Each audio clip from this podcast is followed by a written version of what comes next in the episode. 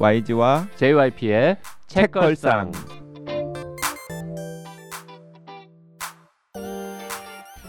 책에 관한 걸쭉하고 상큼한 이야기 YG와 JYP의 책걸상이 찾아왔습니다. YG 강량구입니다. JYP 박재영입니다. 그리고 타자 철학이라는 대작을 들고 돌아오신 서강대 철학과의 서동욱 교수님 나와 계십니다. 안녕하세요. 반갑습니다. 음. 네, 반갑습니다. 그 교수님 책이 나온 지 한 한 달 정도가 지났죠. 6월 24일에 나왔죠. 네. 그러니까 아직 한 달은 좀 못된 것 같습니다. 음, 그 책이 나오고 난 다음에 어, 서평이나 인터뷰 같은 건 꽤 실린 것 같더라고요 매체에. 아 그런가요? 아 아직 성에 안 차시는구나. 아, 이 정도를 갖고 뭘 그래요? 네. 아 아니요 진짜로 없었던 것 같아요. 아니 몇 개 봤는데 어, 아? 봤는데 저 어. 찾아봤습니다. 네. 네. 근데 알겠습니다. 어, 그좀 겹치는 게 있더라고요. 어 그러니 그러니까 보도 자료를 바탕으로 책을 깊이 안 읽고 쓰신 분들도 좀 있으니까. 그 이제 육, 본문이 600쪽이고 음. 그리고 기자들도 약간 장애물이 있다라고 생각을 한 것 같아요. 음. 그래서 책을 직접 읽어보고 리뷰할 생각은 하지 못하고 출판사에서 제공한 보도 자료를 토대로 그래서 저는 조금 아쉬운 게 좀 더 비중 있고 좀 더 크게 다뤄줘야 되는데 그러지 못한 부분들이 좀 있는 것 같아서 약간 이거 뭐 팬이자 독자로서 조금 아쉽긴 했었는데 뭐 그럼에도 불구하고 다들 아 굉장히 중요한 책인 것 같긴 한데 음. 어 내가 이걸 서평을 잘 쓸 수 있을까 이렇게 겁이 나가지고 좀뭐 도전하지 못했던 그런 흔적을 저는 발견을 했는데요 학계의 동료들은 어떻게 반응을 하시던가요? 어 요즘 방학이라서 아, 학계 동료들은 뭐 이렇게 카카오톡이나 이런 걸로는 안 쓰시나 봅니다. 예 아, 철학자들은 근데, 그런 거 안 쓰나 봐요. 어, 음. 일단 뭐 좋은 좋은 축하 말씀을 해주시죠. 근데 아마 그런 어떤 외, 책의 외형적인 것에서 받는 인상으로부터 이제 내용까지 진입하시려면 뭐 당연히 시간이 시간이 좀 걸리죠. 예. 예. 음, 아직 학계의 동료들도 다 못 읽어봤군요. 음. 음. 그냥 방학이라고 제가 말씀드리지 그러니까. 않습니다. 네. 아, 방학이라서 못 만났다라는 뜻인 줄 알았더니 아직 그들도 안 읽어봤다. 음. 그 이게 가능할지 모르겠습니다만 어, 타자 라는 개념이 왜 지금 중요한가 그리고 아까 처음에 지난 시간에 말씀하셨지만 근대가 주체의 시대라면 현재는 타자의 시대다 짧게 설명하셨는데요 우리가 왜 지금 이 무렵에 타자라는 개념에 천착해야 되는지 요 근본적인 질문에 대한 답변을 좀뭐 2, 3분이라도 좀 길게 하신다면요. 뭐 그러니까 책을 쓰게 된 동기 그렇죠. 뭐뭐 이거에 가깝겠죠. 그 일장에 나오긴 합니다만 사실 어 이렇게 우리 삶을 돌아보면은 나 혼자만의 문제 에, 또는 나 안에서만 생겨나는 문제 이런 건 어, 없죠. 어, 가정에서 국가까지 국가까지 뭐 평등이라는 민주주의의 중요 주제도 마찬가지고 뭐 그 다음에 가정 안에서의 그 위계와 관련된 갈등이라든가 뭐 이런 이런 문제들 이거 결국 다 타자의 에, 문제라는 생각이 예, 듭니다.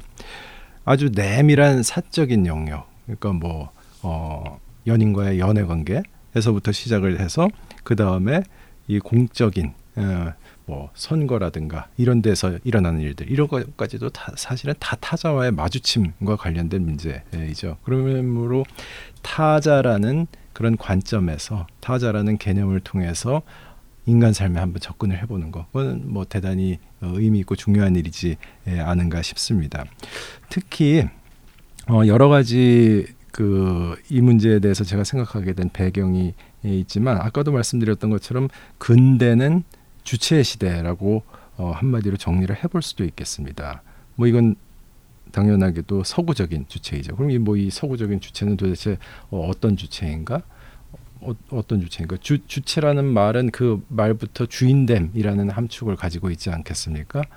서구 근대라는 것은 예를 들면은 수학과 물리학 같은 그런 전형적인 근대적인 학문을 배경으로 해서 거기에 뿌리를 그 거기에 뿌리를 내린 모던 테크놀로지, 근대 기술을 수단으로 삼아서 자연과 그 다음에 이 비서구적인 세계를 착취해온 음. 그런 어, 역사를 사실은 가고, 가지고 있죠. 뭐 그걸 우리는 뭐 제국주의라든가 그런 여러 가지 이름 명칭으로 부르고 또 비난하고 어, 그렇습니다. 그럼 뭐 결국 무엇이겠습니까? 이것은 바로 서구적인 주체의 타자들이 억압받고 핍박받고 고통받는 그런 어, 역사라고 생각을 해도 좋겠습니다. 바로 그런 관점에서 음, 이런 음, 근대적인 유산으로부터 이제 벗어나서 새로운 삶으로 진입하는 오늘날의 에, 시대에는 타자와 어떻게 마주쳐야 되는가 이런 성찰이 꼭 음. 필요하지 않은가 싶습니다. 그 이 책을 한참 마무리하던 시점에 좀 상징적인 사건이 두 가지가 있었잖아요. 하나는 우크라이나 전쟁. 음. 그러니까 이제 타자와의 관계가 극단적으로 치달았을 때 나타날 수 있는 폭력 중에 하나가 뭐 전쟁이라든지 아니면은 뭐 그 전쟁의 연장선상에서 뭐 식민지로 만든다라든지 뭐 식민지에 있었던 사람들을 뭐 노예로 부린다든지 수탈한다든지 뭐 이런 일을 테고 그다음에 이 책의 이제 후반부에 그 또 중요한 문제 의식으로 나오는 게 타인과 타자를 구분하는 거더라고요. 근데 타인과 타자를 구분하는 것에 굉장히 중요한 의미가 무엇이냐면 아까 그 교- 선생님께서 말씀하시는 중에 자연에 대한 수탈을 이야기를 하셨는데 요즘에 그 전지구적인 가장 중요한 문제 중에 하나가 그 기후 위기 그리고 기후 위기로 인한 생물 다양성의 파괴 뭐 이런 것들이잖아요. 근데 그때 궁극적으로는 인간도 피해를 볼 수밖에 없겠지만 지금 당장 피해를 보는 건 동식물들이니까 그럼 그 동식물을 과연 타자의 범주에 넣을 수 있을 것인가 없을 것인가 뭐 이런 부분들이 지금 많은 사람들이 관심을 가지는 것들 중에 하나인데 어 그걸 철학적으로 어떻게 설명하고 규명할 수 있을 것인가에 대한 관심사가 또 책의 뒷부분에 굉장히 중요한 화두로 제시가 되고 있더라고요. 그래서 그런 여러 가지 것들이 다 이 책 안에 굉장히 다양한 방식으로 녹아 들어가 있다라는 생각을 독자로서는 했습니다. 예. 책을 마무리할 시점에 두 가지 큰 사건이라고 했는데 하나는 우크라이나 전쟁이고 아니, 하나는 뭐 다른 하나는 이제 그 기후 얘기라고 제가 아 기후 위기. 네. 덧붙이자면은 책을 한참 쓰고 있었을 시기 그때가 트럼프 시대였죠. 어, 트럼프 시대 노골 노골화되는 그런 어, 이 이민자에 대한 어, 이민자에 대한 차별, 어, 이, 이민자에 대한 혐오, 그다음에 인종차별 사건 같은 것들. 음. 어, 또, 이, 뭐 이런 것들은 사실 그 역사를 돌아보면 극복된다기보다도 계속 회귀하는 그런 아주 좀 근절하기 어려운 망령처럼 이렇게 예, 보입니다. 이런 음, 배경 아래서 특히 좀 타자에 대한 문제를 어, 생각할 기회를 가져야 되지 않는가 음. 아, 하는 생각을 했습니다. 그 근대가 주체의 시대 그리고 지금은 타자의 시대 이런 표현 쓰셨는데요. 그 이제 두 번 들으면서 대충 이해는 됐어요. 이런 어떤 뜻으로 그 말씀을 하시는구나. 그러면 근대 이전은 뭐의 시대라고 규정해야 하느냐라는 질문 혹은 생각을 해봤는데요. 그, 그때는 나 주체의 개념이 약간 불분명해서 그냥 그냥 우, 우리 혹은 뭐 공동체 이런 게 더 중요했던 시대라고 봐야 될까요? 신? 아니면 신 네, 종교 어, 신도 조, 지금 네. 좋은 뭐라고 하셨는데요. 음, 뭐 그 이전의 시기를 어떻게 나누느냐에 따라서 이제 또 여러 가지 답, 다양한 답변이 있을 수가 있겠죠. 지금 말씀하신 것처럼 근 근대로의 이행에 있어서 핵심적인 것은 신중심 중심에서 인간 중심으로 이제 옮아갔다라고 얘기를 음. 해도 좋지 않겠습니까? 음. 그리고 그 인간이 힘을 가지게 된 것을 지금 우리 주체라는 말로 표현을 했었습니다. 뭐 기본적으로 이런 말씀 드릴 수 있겠고 좀더 어, 넓게 한번 확장을 해볼까요? 고대부터 한번 얘기를 에, 해보죠. 자, 고대인들의 질문이라는 것은 무엇이었는가 하면은 만물의 원천은 무엇인가라는 질문이었습니다. 만물의 원천. 이 원천을 가리키는 그리스인들의 표현이 뭐지? 뭐 아르케, 프린시플, 원리라는 뜻입니다. 그러니까 원천을 묻는다는 것은 무엇인가 하면 모든 만물을 어, 주관하는 하나의 원리가 무엇인지를 찾아보겠다는 것이죠.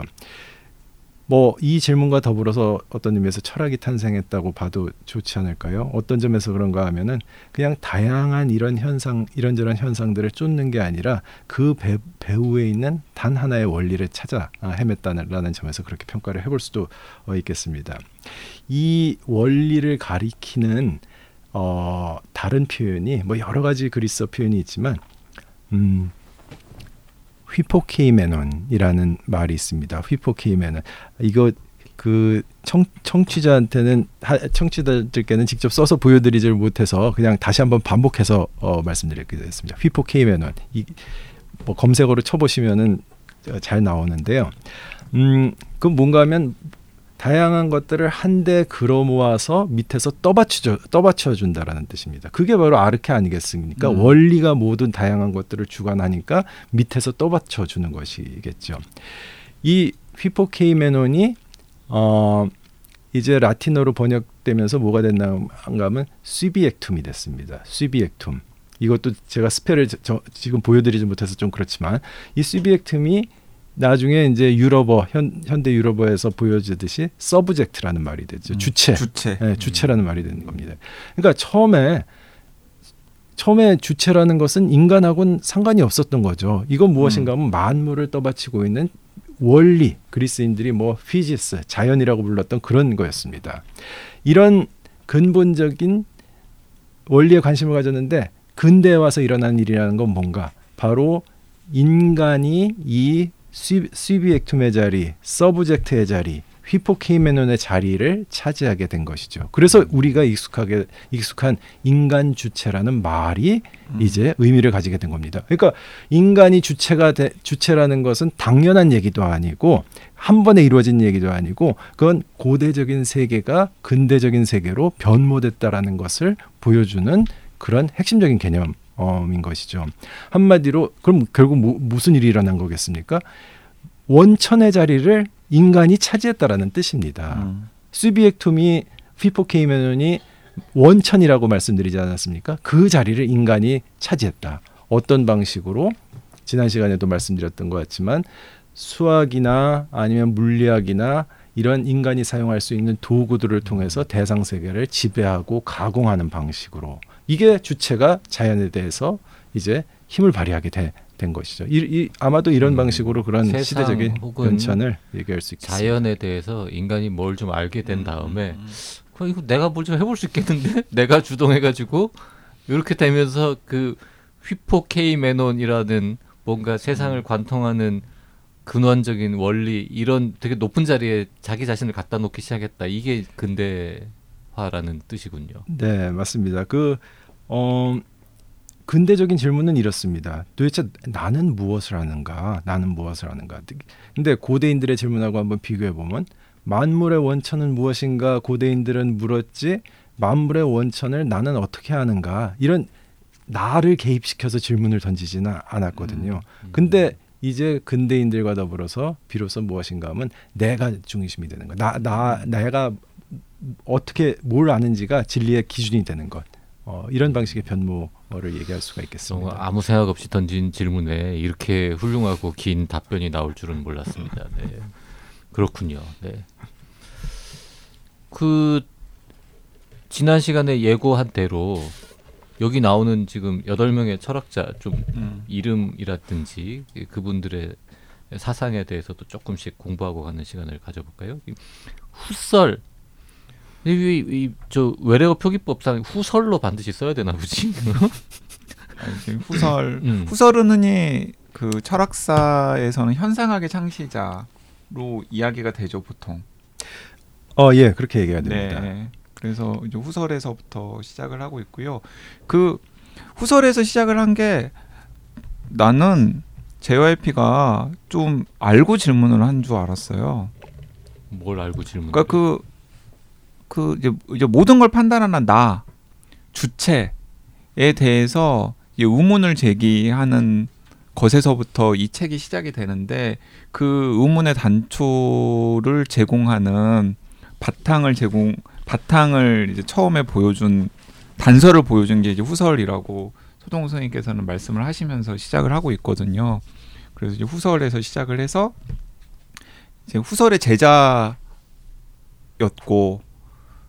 또 그 타자와 관련해서 굉장히 도전적인 이 사유를 전개했던 하이데거 이야기가 나오고 그 다음에 아마 이제 많은 분들이 그 익숙한 사르트르가 나오는데 이 사르트르 부분에서는 그 여러분들이 여기저기서 인용되는 걸 딱 집어가지고 시작을 하시잖아요. 타인은 지옥이다. 지옥은 바로 타인들이야. 예.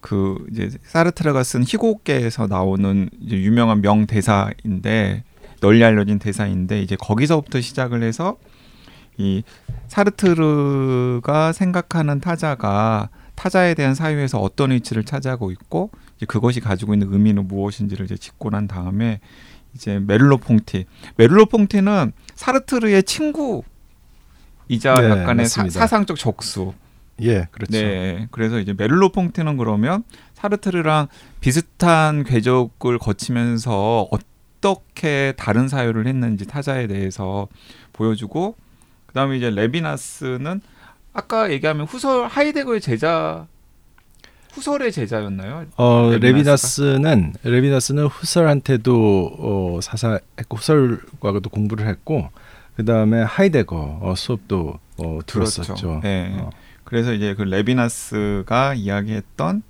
그 저는 이제 그런 것도 되게 흥미롭더라고요. 이 책에서 가장 쪽수가 많은 철학자가 누구 뭐 누군가. 그러니까 보니까 레비나스더라고요. 예, 맞습니다. 예, 예. 예. 그러니까 다른 철학자들에 비해서 레비나스 부분이 가장 두꺼워요. 그래서 그 타자 철학 이라는 분야에서 뭐 제일 많이 하신 분이 아무래도 레비나스인가 보죠. 어, 그러니까 이 레비나스를 통해서 어, 타자 문제가 쟁점화되고 음. 사람들이 타자에 대해 관심을 가지고 그런 점에서 이 타자 문제에 대한 하나의 장을 열었다는 그런 어, 데서 큰 기여를 했다는 평가를 할수 있겠습니다. 레비나스. 뭐 중요- 창시자라고 할 수는 없지만 이거를 온 세상에 좀 중요한 주제로 만드는 데 기여한 사람이다. 사람들의 이목을 끌게 하고 주목을 받게 했죠. 근데 제가 이 책을 쓰, 쓰면서 가졌던 또 생각 중에 하나는 그, 그 너, 너무 많이 부각되지 않았나 싶은. 아, 그래서 어, 어. 이 책에 나와 있는 여덟 명의 철학자 중에서 가장 비판적으로 그 함부로 다루시는 철학자가 또 레비나스로 아, 저는 저는 그렇게 읽었어요. 어, 뭐다 다른 그건 다른 철학자들에 대해서도 다 마찬가지였던 것 같고요. 뭐를 네. 어 아마 뭐 해야 할 말이 좀 많았을까요? 어쨌든 네. 뭐 제가 뭐 그런 특별한 그 여덟 명 중에 지금 건 다섯. 명까지 이름을 불렀어요. 나머지 세 명까지 부른 다음에 교수님한테 네. 여쭤보죠. 이제 그 다음에 이제 그 7장은 이제 중간에 들어가는 음, 일종의 뭐랄 뭐랄까요? 브릿지? 브릿지 혹은 브릿지 혹은 아니면은 어 뭐, 뭐 뭐라 그러죠? 제가 그 어, 처음에 이제 구, 구도를 말씀드리면은 이 어떤 점에서 7장은 그 레비나스를 다루고 그 뒤에 비판적으로 레비나스 사상을 검토해 볼 때 보는 그 네, 네, 일부였어요. 근데 이제 어, 워낙 그 분량이 크고 그다음에 아간벤 사상을 이 또 좀 조명하고 싶은 부분들이 추가가 되면서 독립시켰는데 핵심은 그였습니다. 뭐 말 나온 김에 말씀을 드리자면은 이제 레, 레비나스 철학에서 중요한 개념이라는 것은 외제성이라는 음, 거예요. 음. 근데 자꾸 더 많은 설명이 필요한 개념들을 이렇게 도입해야 해, 해서 좋을지 모르겠는데 외제성이라는 겁니다. 근데 아, 과연 그런 외제성이라는 개념 속에서만 타자를 사유할 수 있는 게 있겠는가? 음. 아, 내재적인 영역 음, 안에서 사유할 수 있, 있지 않겠는가? 뭐 이런 식의 착상을 그 7장에서는 좀 발전을 시켜보고 싶었죠. 네, 이탈리아의 철학자인 아감벤. 그 사실 지금까지 생존해 있는 유일한 철학자예요. 여기서 다룬 여덟 명의 철학자들 중에서 여기 나온 여덟 명의 에, 철학자 중에서 정말 이름도 처음 듣는 유일한 사람이 아감벤이었습니다. 저는 어, 이제 근데 치- 이제 최근에 굉장히 유명한 분이에요. 네, 최근에 그냥 호모사케르라고 하는 개념으로 어 호모 사케르. 호모 사케르라는 개념으로 이제 최근에 많은 분들이 이제 이, 뭐 이렇게 이름을 접하고 술 또 마시는 인간 이런 건 아니죠? 아니에요. 호모 사케르는 또 무슨 뜻입니까? 네. 그건 서동호 선생님께서 설명을 해 주실 거고요. 이제 그 다음에 그러니까 지금 여덟 명의 철학자 중에서 여섯 명 이름 나왔어요. 예, 나머지 예, 이름 두 예. 명만 빨리 부르고 끝내죠. 그 다음에 그 다른 두 분은 굉장히 유명한 철학자죠. 데리다 음, 그리고 이제 들레즈 네, 예 그리고 그, 어, 결론으로 끝납니다. 네, 네. 그렇게 이제 여덟 명이 나오는데요. 이 뭐 다 하나 하나 설명하기는 좀 그렇고 어 어디서부터 조금 자세히 살펴볼까요? 제가 뭐 그냥 좀 음, 이런 방식으로 타자에 대해서 사유할 수 있겠다 그런 뭐 예가 될 만한 걸 몇 가지 한번 말씀드려 보면 어떨까 아, 싶습니다. 음, 그러니까 지난 시간에도 말씀드렸지만 이 몇 가지 주제 가운데 지난 시간에 이제 말씀드렸던 게 어, 내가 타인과 동일한 방식으로 세상을 바라보는가 음. 아니면 나는 완전히 혼자 고립된 채로 어, 그렇게 자기 생각 속에 갇혀 있는 것인가 이런 것은 철학에서 뭐 유아론 또는 도가론이라는 명칭으로 다- 대단히 많이 에, 널리 알려진 중요한 주제입니다. 그러니까 이게 결국은 그런 철학의 중요한 주제가 바로 타자 아, 문제이죠. 도, 도대체 어떻게 나는 타자와 동일한 그런 공동체를 에, 공동체의 구성원이 되는가 뭐 이런 문제가 핵심적인 거로 다루어졌었고요. 그 다음에 어, 지난 시간에 뭐 울타리 개념을 가지고 이제 어, 타인과 더불어 존재하는 음, 그런 주제 말씀드렸었습니다. 하이데거. 예, 하이데거 네, 관련해서 네. 이거는 뭐 우리 우리가 근본적으로 도구적인 세계 속에 살고 있다면 뭐, 그렇죠. 우리는 그 도구들의 연관 속에 살고 있지 않습니까? 이 펜을 들고는 펜은 글을 쓰는 이제 종이를 가리켜 보이고 음. 종이가 놓여 있으려면 책상이 있어야 되고 이런 도, 도구들의 세계 속에 이제 살고 있는데 이걸 보면은 어 우리는 우리 나 혼자 세상 안에 있는 걸까? 유, 유아론, 독아론 이런 식의 문제를 어, 좀 쉽게 뛰어넘을 수 있을 것 같습니다. 뭐 울타리 예를 들었었지만 다른 예를 한번 들어볼까요? 예를 들면 어, 생산되어 나오는 게임 게임 패드, 음. 게임 패드 같은 거. 이거는 2인용으로 나오지 않습니까? 대전 게임 하려면 2인용이 나와야 되지 않습니까? 이런 도구들의 존재라는 것은 바로 타인을 가리켜 어, 음. 보이는 것이죠.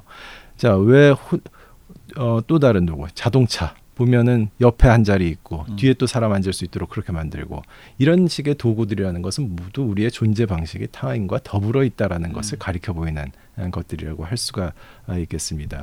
이렇게 나는 내가 먼저 이게 알려주는 것은 무엇인가 하면 내가 먼저 나 홀로 존재하고 고독하게 혼자 하나의 실체로서 성립하고 그 다음에 이차적으로또 다른 고립되어 있는 실체인 타인을 만나는 게 우리 존재 방식이 아니라는 겁니다. 우리 함께 있는 삶, 더불어 있는 삶. 이게 바로 우리가 근본적으로 존재하는 방식이지 않은가 이런 얘기들을 좀 어, 하고 싶었습니다. 또 하나 음, 제가 주요하게 다루고 싶었던 것은 어, 신체. 우리는 우리 자신을 추상적으로 뭐 정신이나 이성이나 이런 개념들을 통해서 일컫지만 근본적으로는 우리는 구체적인 신체 속에서 살고 있는 것이죠. 신체 속에서 산다기보다도 신체를 통해서 세상 안에 거주한다라고 얘기를 에, 해도 어, 좋겠죠. 자, 이런 시, 신체 차원에서 우리는 그럼 세상 안에 거주할 때, 세상에 살 때 도대체 타자와 어떻게 만나는가? 뭐 여러 가지 방식이 있겠습니다. 여기 음, 레비나스 도 신체에 대해서 재밌는 얘기를 하고 또 신체와 관련해서 꼭 얘기할 사람이 있다면 메를로 폰티. 같은 사람이죠. 자, 레비나스는 이런 예들을 듭니다. 막 악수하는 사람, 애무하는 사람, 뭐 이런 예들을 들죠. 이게 뭐 시- 신체와 관련된 행위 아니겠습니까? 남의 손을 잡는 악수, 그 다음에 남을 쓰다듬는 애무, 연인들끼리의 애무. 애무를 가리켜서 레비나스가 이런 방식으로 얘기를 하죠. 애무는 도망가는 것과 하는 놀이와 같다 라고 얘기를 합니다. 재밌는 게 악수를 하건 애무를 하건 우리는 타인을 그거 그 행위를 통해서 마주치지만 동시에 그런 악수라는 행위 저편으로 도망가는 자, 애무의 저편으로 도망가는 자와 자로서 타자와 마주하게 되는 것이죠. 어떤 뜻에서 그럴까요? 한번 예, 를 들어보죠. 연인의 얼굴 바라봐도 계속 바라보고 싶지 않습니까? 너무 오래된 경험들이라서 아, 그런가요? 어, 그랬던 것 같긴 합니다. 네, 네. 만약에 우리의 감각지각이라는 것이 단지 정보를 획득하기 위한 것이라면은 눈 두 개, 코 두 개, 그리고 어떤 형태의 얼굴 이렇게 식별할 수 있으면 거기서 그쳐야 됩니다. 근데 우리는 계속 바라보죠. 음. 그 다음에 계속 목소리도 듣고 싶어합니다. 뭐 밤새 전화하는 연인들의 경우를 한번 생각을 해보도록 하죠. 인포메이션 차원에서 정보의 차원에서 전달되는 거 별거 없습니다. 그럼에도 불구하고 끊임없이 얘기를 하죠. 자, 그건 바로 무엇인가 하면은 들어도 들어도 보아도 보아도 그런 지각 저편으로 음. 저편으로 새어나가는 자가 바로 타자라는 것을 보여주는 예가 아닌가 아, 음. 합니다. 그거는 어 이렇게 뭐 악수나 애무나 호의적인 신체적인 행위와 관련해서 말씀드렸지만 말씀드렸지만 우리 삶 안에서 다 뭐 다른 나, 어, 부정적인 측면에서도 말씀드릴 수 있을 것 같아요. 우리 삶에서 이 타자를 자기가 다룰 수 있는 자로 굴복시키려고 할 때 절대 불가능하죠. 그것은 어느 방식으로든 타자는 내 손아귀에서 빠져나갑니다. 이런 것들은 모두 다 바로 내가 지배할 수 없는 자로서만 타자는 마주친다. 음. 이런 걸 알려주는 예들이 아닌가 싶습니다. 자, 예무가 처음으로 돌아가서 도망가는 것과 하는 놀이와 같다. 음? 그러니까 그것은 아무리 쓰다듬어도 더 쓰다듬고 싶다, 더 만지고 싶다, 더 가까이 있고 싶다. 아무리 가까이 있어서 더 가까이 다가가고 싶다. 이건 알려주는 것이 무엇인가 하면 결코 나에게 동화되지 못하는 음. 자로서만 소유가 되지 못하는 자로서만 타자는 나와 관계한다는 것을 알려주는 예가 될 것 같습니다.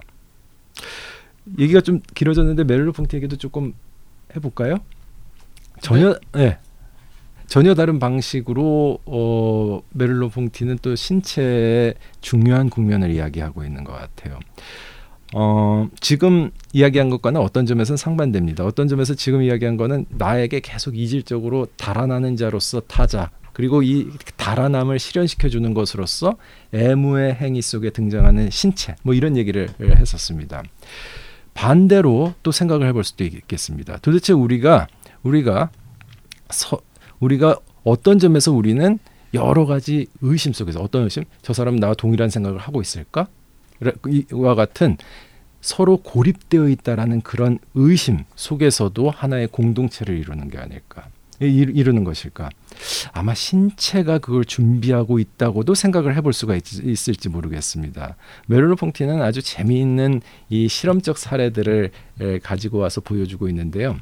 어, 유아와 관련된 이런 예 하나 말씀드릴 수 있을 것 같습니다. 어린 아이는 어, 어린 아이는 어떤가? 어린 아이는 그, 그 손가락을 입에 넣는다는 행위가 무엇인지 모를 때도 유아, 영유아를 얘기하는 겁니다.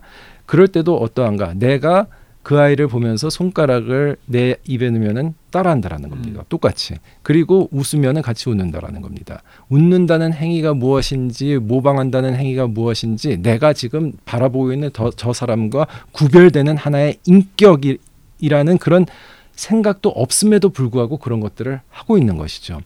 이게 알려주는 것은 무엇인가 하면은 바로 신체라는 것이 나와 타자 사이에 공통적인 지평이다. 음. 우리가 공, 근본적으로 공동체를 이룰 수 있는 것은 이미 우리가 의식적으로 그런 공동체를 생각하기 이전에 이전에 이미 신체가 그런 공동체의 환경을 만들어주고 있다라고 얘기를 할 수가 있겠죠. 이럴 경우 우리는 신체를 나와 타자를 함께 엮어주는 큰 울타리로 그렇게 여겨볼 수도 있겠습니다. 뭐 이 어, 이런 방식들이 음, 타자와 관련된 문제들을 어, 문제들에 접근하는 또는 공략하는 어, 그런 방식들 예들이라고 말씀을 드려볼 수가 있겠습니다. 그 뒷부분에 데리다나 들레주 같은 경우에는 어떤 부분에 특히 방점을 찍고서 어 뭐 당연히 아주 다양한 스펙트럼이 에, 있겠는데요.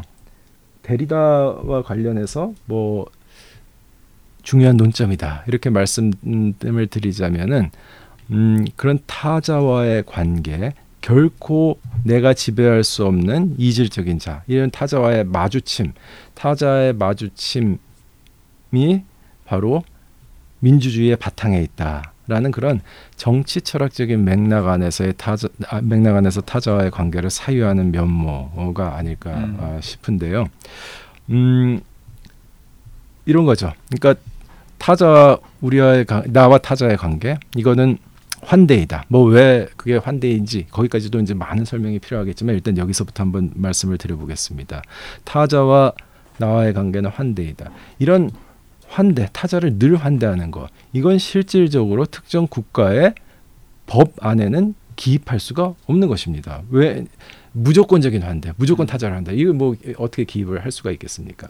그런데 이런 환대가 없다면 이런 타자와의 관계가 없다라면은 우린 현행적인 이 민주주의 제도 역시 평가를 할 수가 없습니다. 어느 만큼 그것이 구현이 되어 있는지 퇴보한 것인지 이런 모든 가늠을 가능하게 해주는 게 바로 타자와의 환대라는 그런 관계 속에서의 마주침이라고 얘기를 할 수가 있겠죠. 뭐 이런 논점들 어, 주요하게 에, 부각을 시켜볼 수가 있지 않을까 싶습니다.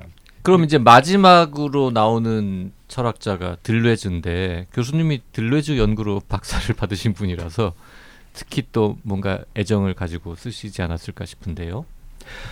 어, 예, 들레즈는 여기서 아마 다루어진 철학자들, 언급된 철학자들하고 한번 비교를 해보자면 가장 좀 특이한 방식으로 타자 문제에 접근하는 사람이 아닌가 아, 하는 생각이 듭니다. 뭐 다른 주제에 있어서도 여러 특이한 착상들을 보여주는데요. 음, 들레즈는 한마디로 얘기하자면 타자를 이렇게 정의합니다. 지각장의 구조이다. 지각장의 구조. 그러니까 내가 지각하는 하나의 대상이 아니라 타자라는 것은 또 다른 사람, 또 나와 또 다른 인간 이런 것이라기보다도 바로 이런 우리가 지각하는 영역 자체를 가능하게 해주는 게 타자이다 이렇게 음. 어, 이야기를 하고 있습니다. 그러니까, 어, 그 완전히 그러면은 그 역전시키는 거네요. 내가 있으니까 타자가 있는 게 아니라 타자가 있으니까 내가 있고 세계가 있을 수 있다. 네, 맞습니다. 그리고 음. 거기 한 마디만 더 덧붙이자면 타자는 그러니까 나와 동일한 주체도 아니고 내가 바라보는 대상도 아니다. 그게 음. 아니라 바로 그런 주체와 대상이 출현할 수 있는 아, 그런 지각의 영역 음. 자체를 가능하게 해주는 자이다라는 것입니다. 음, 뭐 단적으로 예를 들자면은 도대체 우리의 지각 지각이라는 것은 한계를 가지고 있죠. 우리는 뭐뭐 뭐 지금 단적으로 얘기해서 이 방 바깥에 있는 영역 이거 뭐 지각 못하지 않습니까? 네네. 근데 그럼에도 불구하고 그것이 현존한다라는 거, 그것 의심하지 아, 않죠. 자, 그런 거는 바로 무엇인가 하면 나 내가 아닌 다른 타자가 거기 거주하고 그다음에 그 공간을 바라볼 것이다라는 음. 것 때문에 그러겠죠. 뭐 이런 식으로 얘기를 합니다. 뭐 무서워 타인의 무서워하는 얼굴. 자, 무서워하는 얼굴이라는 것은 내가 지각하지 못하더라도 바로 그를 무섭게 하는 그런 세계가 있다라는 것을 알려주는 것이죠. 음. 자, 이런 방식으로 바로 타자의 현존에 의해서 어, 우리가 몸담고 있는 세계 자체가 성립을 하는 것이다. 이런 이야기를 어, 합니다. 음, 재밌는 것은 이제 이런 사고를 하기 위해서는 그런 사고가 가능하기 위한 하나의 장이 필요한데 그런 것 그 장을 어, 들레즈의 친구이기도 했던 프랑스 작가 미셸 트루니에 음. 미셸 트루니에의 그 약, 약칭으로 그냥 방드르디라고 하겠습니다. 음. 소설 유명한 소설 방드르디죠. 이걸 배경으로 어, 재밌게 풀어나갑니다. 왜냐하면은 어, 타인 효과, 타인이 있다는 효과를 알기 위해서는 타인이 없어져 봐야 됩니다. 음. 그래야지 타인의 효과가 뭔지 알, 알죠. 근데 우리는 타인이 없는 세계를 만날 수가 없습니다. 그렇죠. 그러므로 이것은 하나의 우리 세계와는 다른 그런 실험의 장 속에서만 진행될 수 있는데 그게 그 영역을 가능하게 하는 게 바로 소설이죠. 어떤 음. 소설? 바로 타인 없는 세계 속에 사는 사람, 즉 무인도에 떨어진 로빈슨의 이야기를 음. 그리는 소설에서 우리는 그걸 기대를 할 수가 있습니다. 그래서 어, 들레즈만큼이나 트루니에도 그렇게 타인 없는 세계 속에 떨어진 한 인간이 그 소설 안에서 어, 어떤 방식으로 역으로 타인의 효과들이 무엇이었는지를 어, 깨닫고 보여주는 그런 흥미로운 장면들을 많이 담고 있습니다. 근데 여기가 얘기가 끝이 아니고요. 음. 어, 단지 이렇다라면은 보통 우리가 정상적이라고 생각을 하는 그런 평균적인 세계라고 생각을 하는 그런 타인과 더불어서 지각하는 세계, 타, 지각하는 세계가 어떻게 구성했는지를 설명하는 그런 철학, 그런 이론에 그쳤을 것입니다. 근데 그게 아니라 들레즈가 진정으로 추구하는 것은 무엇인가 하면 바로 이런 통상적인 의미의 타인이 없는 세계이죠. 음. 타인이 없는 세계, 타인에 의해서 구성되지 않은 세계. 자, 그 부분은 너무 흥미로운 전개를 보여주지만 어, 독자들께서 한번 그거는 읽어보시면서 따라가 보시면은 그 타인 없는 세계 안에서 펼쳐지는 또 다른 세계도 목격을 하실 수가 있을 것입니다. 물론 어, 그 안에서도 하나의 인간으로서의 타인이 아닌 다르다라는 뜻의 차이난다라는 뜻의 차이나는 개별자라는 뜻의 타자라는 개념은 여전히 어, 유지되고 있다고 볼 수 있습니다. 그 미셸 투르니의 방드리디 태평양의 끝이라고 하는 소설은 그 책걸상 청취자들 중에도 읽으신 분들이 있거나 혹은 존재를 아시는 분들이 있을 거예요. 제가 대학교 1학년 때인가 사서 읽어보려다가 다 못 읽었던 기억이 납니다. 이게 이제 1967년에 투르니에가 발표한 소설인데 음. 그때 저는 이제 그 어, 방드르디 그 세상 음. 태평양의 끝 뭐 하여튼 네네. 미셸 투르니에 정도는 한 권 사서 읽어줘야 된다는 생각을 가지고 샀으나 음, 음. 실패했던 기억이 납니다. 그 방드리드에 대한 이제 가장 격조 있는 문학 비평이자 철학적인 읽기가 그 이제 들레지의 평이죠. 음. 그렇죠. 투르니에와 타인 없는 세계. 네. 아, 그 제목이 그렇습니다. 네, 그리고 그 투르니에와 타인 없는 세계라고 하는 그 글을 중심에 놓고서 이 들레즈의 타자 철학에 대해서 거기에 또 선생님은 어떻게 생각하시는지를 약간 타자 철학의 방향 같은 것들을 나름대로 좀 제시하시고 싶은 욕심까지 좀 보이는 음. 장이 구장 이라고 할 수 있겠고요. 그리고 이제 구장 이후에 어 사, 실이 책이 완결이 아니잖아요, 선, 선생님. 저는 그 10장 결론을 보면서 네. 어 이게 타자 철학이 여기서 끝 나는 이제 타자 철학 끝났어 라고 생각하시는 건 아니다라는 생각을 했거든요. 아 열린 어, 뭐, 결말인가요? 열린 예고하는 아 열린 결말. 저는 열린 열린 결말로 생각을 했는데 예. 어떠셨어요?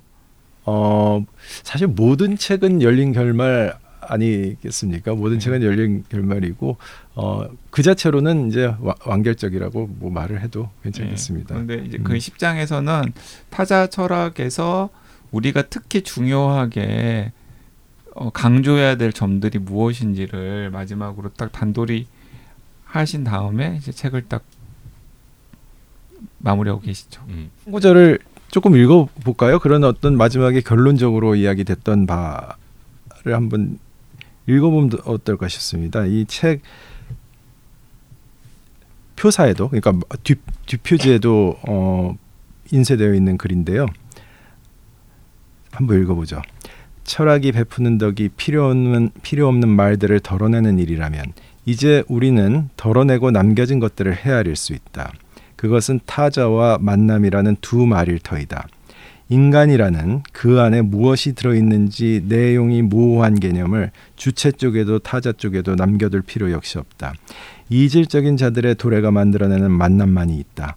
이 도래하는 자들을 하나의 원리가 지배하는 전체로 흡수하지 않으려는 노력을 우리는 타자에 대한 존중이라고 부른다. 그렇게 불린 말과 더불어 저승에서 이제 빠져나온 계단들의 표면마다 햇살이 금가루를 도금하며 지상으로 오르는 길을 가리켜 보인다. 어둠의 입구는 빛으로 나가는 출구가 될 때 가장 아름답다. 입구를 탈출구로 만들듯 인간과 역사도 대단한 서커스에 열중한 것처럼 거꾸로 된 머리를 바로 들어 이 계단 위에 두 발로 설 수 있다. 빛이 기울기 전에 나가자. 계단의 끝이 열어놓는 환한 대지에서 삶은 되살아난 친구와 함께 다시 시작한다. 어, 뭐 그냥 간, 간단히 제가 마지막에 도달한 건 이런 통찰 통찰이랄까요? 음. 어, 이런 생각 아, 인것 같습니다. 음. 자, 지금 교수님께 에, 교수님하고 한 시간 넘게 이야기를 쭉 나누었는데요. 어, 들으면서 뭐 이해가 좀 되는 부분도 있고 아직도 잘 모르겠다라는 부분도 있고 그렇습니다. 청취자분들도 비슷하실 것 같고 어, 저 책을 내가 읽어봐야 하나 읽기 너무 어렵지 않을까 이런 고민하시는 분 계실 것 같은데요. 어, 조금 이 책을 이렇게 읽으면 더 쉽게 더 잘 읽을 수 있다. 뭐 이런 좀 팁을 주신다면 어떤 게 있을까요? 네. 좀 전에 읽었던 구절로부터 다시 한번 시작을 해본다면은 어 우리는 가정에서 국가에 이르기까지 이 타자와 마주칠 때 좀 위험한 함정에 좀 빠지는 경우가 아, 많은 것 같아요. 그러니까 이게 좋은 거다. 너 나랑 같이 하자. 이런 방식으로 어 자기는 좋다고 생각하면서 타자에게는 강요를 하고 그 다음에 자기 의도에 복종을 하고 이러기를 바라죠. 이게 뭐 가정 안에서도 흔히 음. 아, 일어나는 일아니까 배우자에 대해서 아이에 대해서 폭력인지도 모르고 폭력을 수행하는 사람도 있는 것 같습니다. 국가적인 차원에서도 흔히 동원 동원된다고 하죠. 뭐 국가, 학교, 회사 다 마찬가지입니다. 뭐 어떤 어, 어, 동원되면서 그때 타자라는 것은 그야말로 이 전체 조직이 따르는 이념, 전체 조직의 이익에 복종하는 그것을 위해 희생하는 그런 도구들로 전락을 하게 되죠. 근데 사람들은 그게 공동체의 모습인 줄 알고 그 다음에 그 그런 공동체 안에서 타자와 만나는 게 다인 줄 압니다. 바로 이런 생각을 좀 깨트리는 게 중요하지 중요한 게 아니겠는가.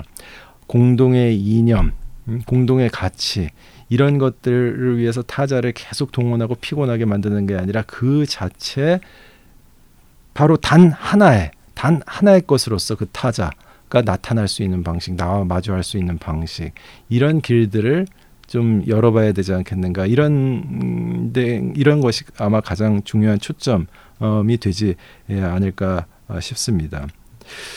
어 그건 이제 내용적인 차원이고요. 만약에 이 책을 이제 펼쳐 드신다면은 어 어떤 점에서 이건 그냥 그 길을 따라 가듯이 만들어져 있는 책이라고 해도 좋을 것 같습니다. 어떤 하나의 이 도대체 어, 이 철학자의 생각이 뭐지? 결론적으로 명확하게 요약하려는 그런 성급한 어, 좀 욕심보다는 계속해서 문제가 어떻게 전개되고 음. 이게 왜 문제이고 그다음에 이걸 다른 이게 어떤 난관에 부딪히고 그래서 다른 관점에서 접근해 볼 수는 없을까 이런 생각을 가지고 그다음에 다음 페이지가 어떻게 음. 열리는지를 쫓아가 보고 이런 식으로 한다면은 아마 음 아마 그 생각하는 즐거움을 책과 더불어서 느낄 수 있, 있으시지 않을까 아, 싶습니다. 음. 그래서 제가 아, 독자들께 아, 드리고 싶은 말을 아, 서문에 있는 구절 하나로 좀 어, 표현을 해보고 싶습니다. 서문의 마지막에 나오는 에, 구절이죠. 철학은 생각의 병을 치료할 수 있고 그때 철학은 삶이다. 음. 어, 그 말씀을 독자들과 좀 함께 에, 아, 하고 싶어요. 그러니까 음. 철학은 그야말로 세상과 동떨어져 있는 별 세계에 어, 어떤 추상적인 영역도 아니고 그건 그야말로 우리가 잘못 생각하는 것들 우리가 타자에 대해서 잘못 알고 알고 그래, 그렇기 때문에 그 잘못 때문에 본의 아니게 또는 의도적으로 폭력적인 사람으로 타자에게 나타날 수 있는 것들 이건 모두 다 우리가 잘못 생각하고 있는 생각의 병들 때문이죠. 바로 철학이 그냥 추상적인 개념들의 집합이 아니라 삶 자체라면은 우리 삶에 개입을 해서 그런 생각의 병을 고쳐줄 수 있기 때문에 그럴 거라고 생각을 합니다. 음, 그 수박 겉핥기식으로 통독을 한 제가 나름대로 읽는 방법 그 굉장히 저급한 수준의 읽는 방법을 하나 제시를 한다면은 이게 600쪽 정도 되는 책이잖아요. 그 한 12주 정도의 그 12강의 철학 수업을 듣는다고 생각을 하시고 어, 한 번에 50쪽 정도씩 예, 읽는 식으로 차근차근 접근을 해 가면은 저는 어, 한번 통독을 해 봤을 때 그 재미나 혹은 희열이 어, 남다를 거라는 생각을 해 봅니다. 예, 저도 동의합니다. 어차피 어, 책은 물리적인 크기를 가지고 있습니다. 예. 그러니까 물리적으로 어떻게 공략할지 그건 음. 페이지 수겠죠. 그걸 좀 원칙을 세워두는 게 예, 좋겠죠. 예, 근데, 근데 이, 이게 보니까 가장 그 긴 장이 아까도 말씀드렸지만 레비나스 장인데 그게 한 100쪽 정도가 되거든요. 그러니까 대체로 한 50쪽 정도면은 짧은 장은 한 번에 읽을 수가 있고 레비나스 같은 좀 긴 장 같은 경우는 두 번에 나눠서 읽어야 되는데 어쨌든 한 12번 정도에 걸쳐 가지고 차근차근 나눠서 읽으면은 통독이 가능하거든요. 그 기계적으로 50쪽씩 나누지 말고 그한 챕터를 일주일에 읽고 레비나스만 2주에 걸쳐서 읽으면 안 돼요? 아, 그래도 되죠. 그러니까 이제 결국에는 결국에는 11주에 끝낼 수 있어. 결국에는 그런 식으로 이제 접근을 하게 되는데 근데 레비나스 장 위에도 사실은 조금 따라가기에 좀 버거운 장들이 있어요. 그러니까 저는 그냥 너무 욕심내지 말고 50쪽. 50쪽을 내가 소화를 한다.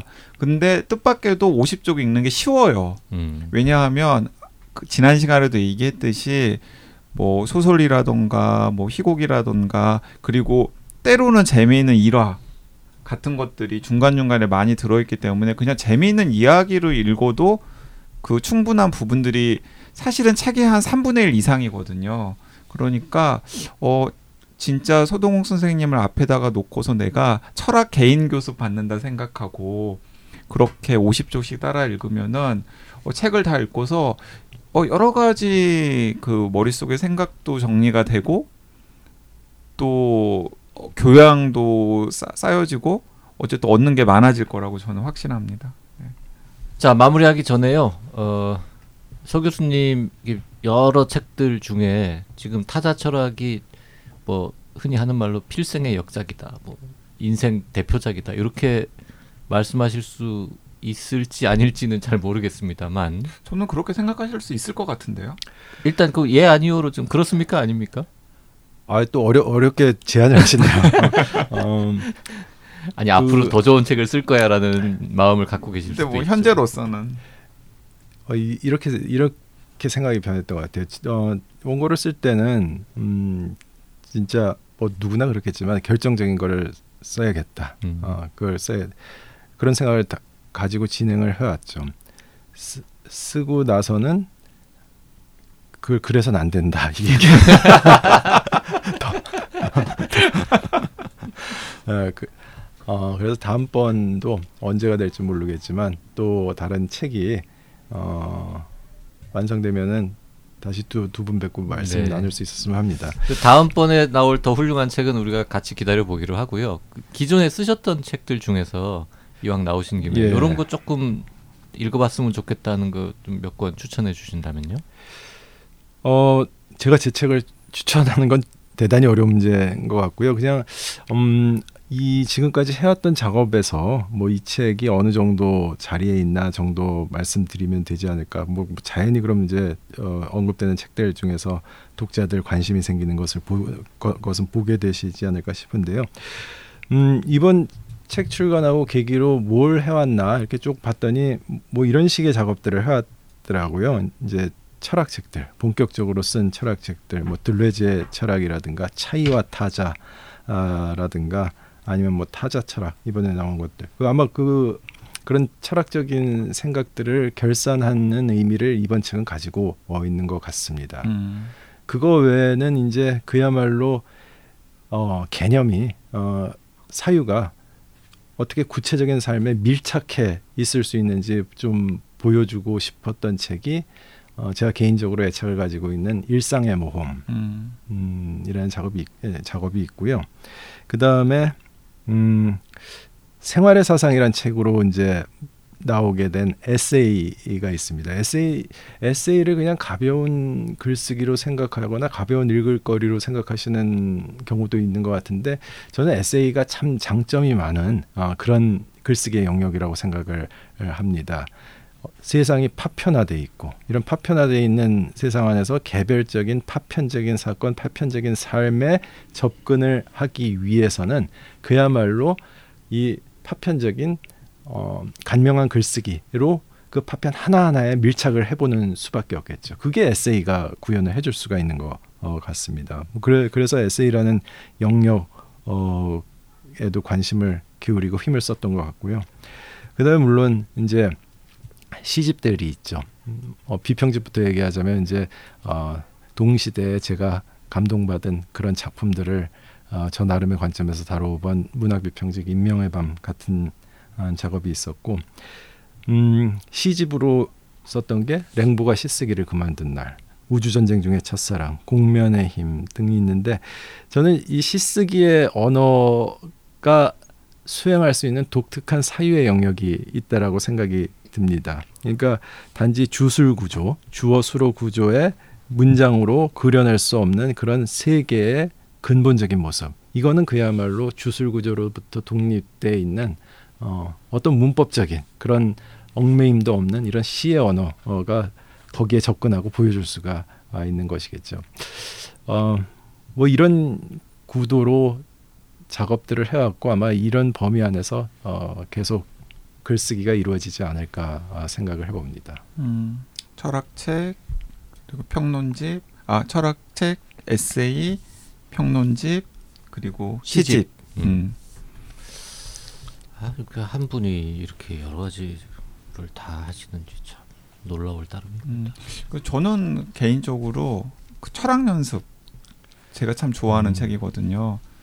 저는 개인적으로 철학 연습이랑 생활의 사상이라고 하는 에세이집을 좋아하는데 그 타자 철학이 조금 버겁다 싶으시면 철학 연습이나 생활의 사상을 읽어보시면 서동욱 선생님이라고 하는 서동욱이라고 하는 저자에 대한 관심이 생길 테고 아 그러면은 내가 아 좀 더 서동욱의 생각과 대결을 해보겠다.